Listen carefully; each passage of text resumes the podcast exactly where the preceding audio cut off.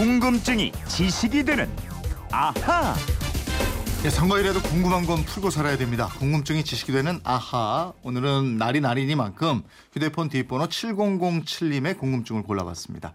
투표는 왜 하필 둘째 주 수요일에 하는 거죠? 월요일이나 금요일도 있는데 말입니다. 이러셨어요.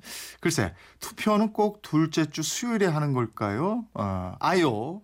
김유리 아나운서와 알아보도록 하겠습니다. 어서 오세요. 네, 안녕하세요. 투표하고 오셨다고요? 네, 조금 전에 네, 신중하게 잘 선택해서 찍으셨어요? 예, 고민 고민하다가 며칠 예. 전부터 계속 고민을 했어요. 잘하셨습니다. 찍어야 될지 그래서 예. 고민 고민하다가 찍고 왔습니다. 네.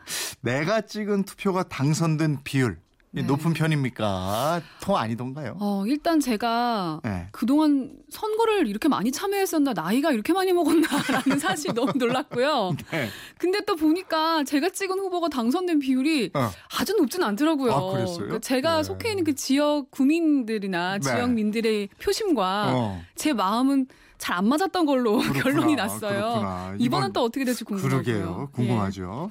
생각해 보면 지난 대선 그리고 2014년 지방선거도 수요일에 했었던 것 같은데 네. 그때도 둘째 주였나요? 어, 우선 재작년 지방선거는 6사 지방선거라고 했잖아요. 네. 6월 4일에 한다고. 근데 수요일은 맞는데 첫 번째 수요일이었고요. 아, 그랬군요. 그리고 2012년 12월에 치른 제 18대 대통령 선거는 19일에 했는데 음. 그때는 세 번째 수요일이었습니다. 아, 그러니까 수요일이 맞긴 한 건데 꼭 둘째 주에 하는 건 아니네요. 네. 이 투표하는 날은 정부나 국회가 마음대로 정하는 게 아니고요. 법에 나와 있어요. 어. 공직선거법 34조에 국회의원 선거는 그 임기 만료일 전 50일 이후 첫 번째 수요일에 한다. 그리고 대통령 선거는 그 임기 만료일 전 70일 이후 첫 번째 수요일에 한다. 이렇게 정했습니다. 아, 그렇게 돼 있군요. 근데 공직선거법은 왜 하필 수요일로 못 박은 거예요? 이유가 다 있어요. 2004년부터 단계적으로 도입된 제도가 있는데 바로 주 5일 근무제 이것 네. 때문입니다. 아. 주 5일 근무제로 토요일도 쉰 날이 됐는데요. 네. 그래서 만약 목요일을 투표일로 하면 금요일 하루만 휴가를 내면 목금 토일 이렇게 나흘의 연휴가 됩니다. 어, 그러니까 투표 저 투표일은 법정 공휴일로 쉬는 날이니까 그렇죠. 렇게 하면은 쫙 노는 날이 되는군요. 네, 그리고 화요일을 투표일로 해도 네. 월요일 하루를 휴가 내면 역시 토, 일, 월, 화까지 연휴가 만들어져요. 예, 예. 그러면 이렇게 연휴가 되면 유권자들이 놀러 가잖아요. 그렇죠, 럼 그렇죠. 투표율이 낮아질 수밖에 없는데 네. 이걸 염려해서 주말과 가장 멀리 떨어진 요일 중간에 바로 수요일을 선거일로 정한 겁니다. 아, 그러니까 투표율을 높이는데 가장 좋은 요일이 이렇게 곰곰이 생각해 보니까 수요일이다 이거군요. 네. 생각해 보면 그 전에는 저 투표율이 목요일이었어요. 네, 17, 17대 총선까지는 투표율이 목요일이었습니다. 네. 예, 그때는 주 5일 근무제를 하지 않았기 때문인데 18대 총선부터는 수요일로 바뀐 음, 거죠. 그러니까 이런 것도 그냥 막 바꾸는 게 아니에요. 네. 다 깊은 뜻이 있는 거예요. 맞습니다. 또 많은 분들이 물어보시는 게 투표용지에 찍힌 한자가 사람 인자에서 전복자로 바뀌었는데 이게 왜 바꿨느냐 이거예요. 네, 이것도 다 이유가 있습니다.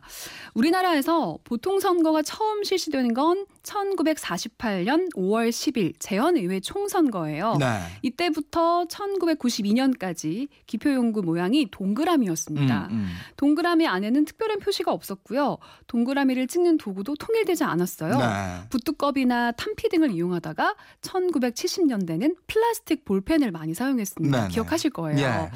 이렇게 천차만별이었던 도구가 1985년에 통일이 되긴 했는데 음. 그때도 모양은 동그라미였습니다. 그래요. 저도 그때 이제 투표했는데 동그라미였어요. 네. 네. 근데 이 동그라미 모양이요. 투표 용지를 접는 과정에서 인주가 다른 후보자 칸에 묻으면서 이중 표기 논란이 일곤 했습니다. 아, 그러자 1992년 제14대 대통령 선거 때 동그라미 안에 사람 인자를 넣었어요. 음. 근데 어, 이 사람 인자도 대칭을 잃었기 때문에 무효표 논란이 이어졌고요. 네. 또 기표 용구에 새겨진 인자가 김영삼의 그 삼자의 시옷을 암시하는 거 아, 아니냐 이런 항의하는 일도 있었다고 그런 합니다. 것도 있었어요. 네. 그래서 사람 인자도 퇴출이 됐다. 네, 그렇죠. 예. 불과 2년 만인 1994년에 바로 퇴출됐고요. 그렇군요. 그 자리를 전복자가 차지하게 된 거죠. 음. 이 복자는 종이가 접히더라도 누구에게 찍었는지 알 수 있었기 때문에 음. 이후 무효표 논란은 잠잠해졌습니다. 아, 그런 사연이 숨어 있었네. 또 오늘 투표를 했거나 사전 투표하신 분들은 이미 보셨을 텐데 투표용지를 보면 기호가 아라비아 숫자로 돼 있잖아요. 이건 처음부터 그렇게 돼 있었나요? 어떻게 돼 있었나요? 아닙니다.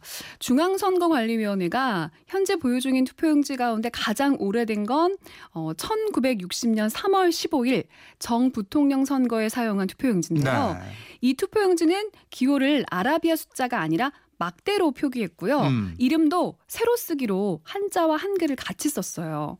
왜 숫자가 아니고 막대 표기를 했죠? 예, 그건 아라비아 숫자를 모르는 문맹 유권자를 위한 배려였습니다. 아. 그렇다 보니까 후보자가 많이 출마를 하면 막대기 개수도 출마자의 수만큼 늘어났는데요. 네. 어, 1960년 7월 29일에 치러진 5대 국회의원 선거에서는요. 음. 경상북도에 38명이 출마했고요. 어. 마지막 기호를 받은 후보자 이름에는 38개의 막대가 표시된 거예요. 아. 당연히 투표용지 폭도 길어지면서 무려 94cm나 됐다고 이야, 하네요. 아니 어떻게 38명이나 출마했을까요? 그 5대 선거 때는 미니원과 참의원을 나눠서 뽑았는데요. 네. 참의원 선거는 서울과 도단위를 선거구로 해서 다수 득표자 순서로 2명에서 8명을 선출하는 중대선거구제를 채택했습니다. 예. 1등만 뽑히는 게 아니라 8등을 해도 당선되다 보니까 그렇게 많은 사람들이 출마를 했던 네, 거죠. 그래서 94cm. 네. 이번에 비례대표 투표용지 길이가 33.5cm로 가장 길다고 그랬는데 그게 아니었네요. 네. 그 비례대표 투표용지로 한정을 하면 이번이 가장 긴 게 맞아요. 아. 예. 하지만 지역구 의원 선거 용지는 94cm가 가장 길 거예요. 예. 그리고 그 2003년 충남 계룡 시의원 선거 때는 네. 32명이 출마하면서 57.3cm짜리 아, 용지도 있었습니다. 그렇군요. 네. 그게 숫자를 모르는 유권자들을 위해서 막대 표기를 하다가 지금처럼 아라비아 숫자를 기호로 사용했다. 근데 그건 언제부터죠? 어, 1971년 제7대 대통령 선거 때부터입니다. 네. 하지만 현재 이 투표용지는 남아있지 않다고 해요. 음. 그리고 다른 나라를 또 보면요. 전부 숫자로 하는 게 아니더라고요. 방글라데시, 파키스탄 또 일부 아프리카 국가들에서는 투표용지에 후보자나 정당을 상징하는 그림을 넣습니다. 네. 글을 읽지 못하는 국민들이 음. 많기 때문이고요. 또 아일랜드와 이집트 등에서는 후보를 쉽게 알아볼 수 있도록 투표용지에 후보자의 사진을 인쇄해요. 예.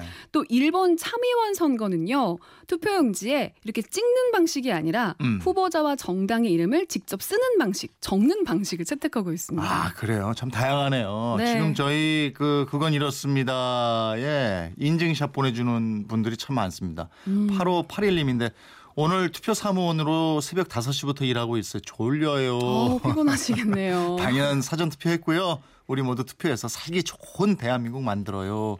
사진도 보내주셨어요. 경기도 선거관리위원회에서 오늘도 하루 종일 수고하셔야 되겠네요. 고맙습니다.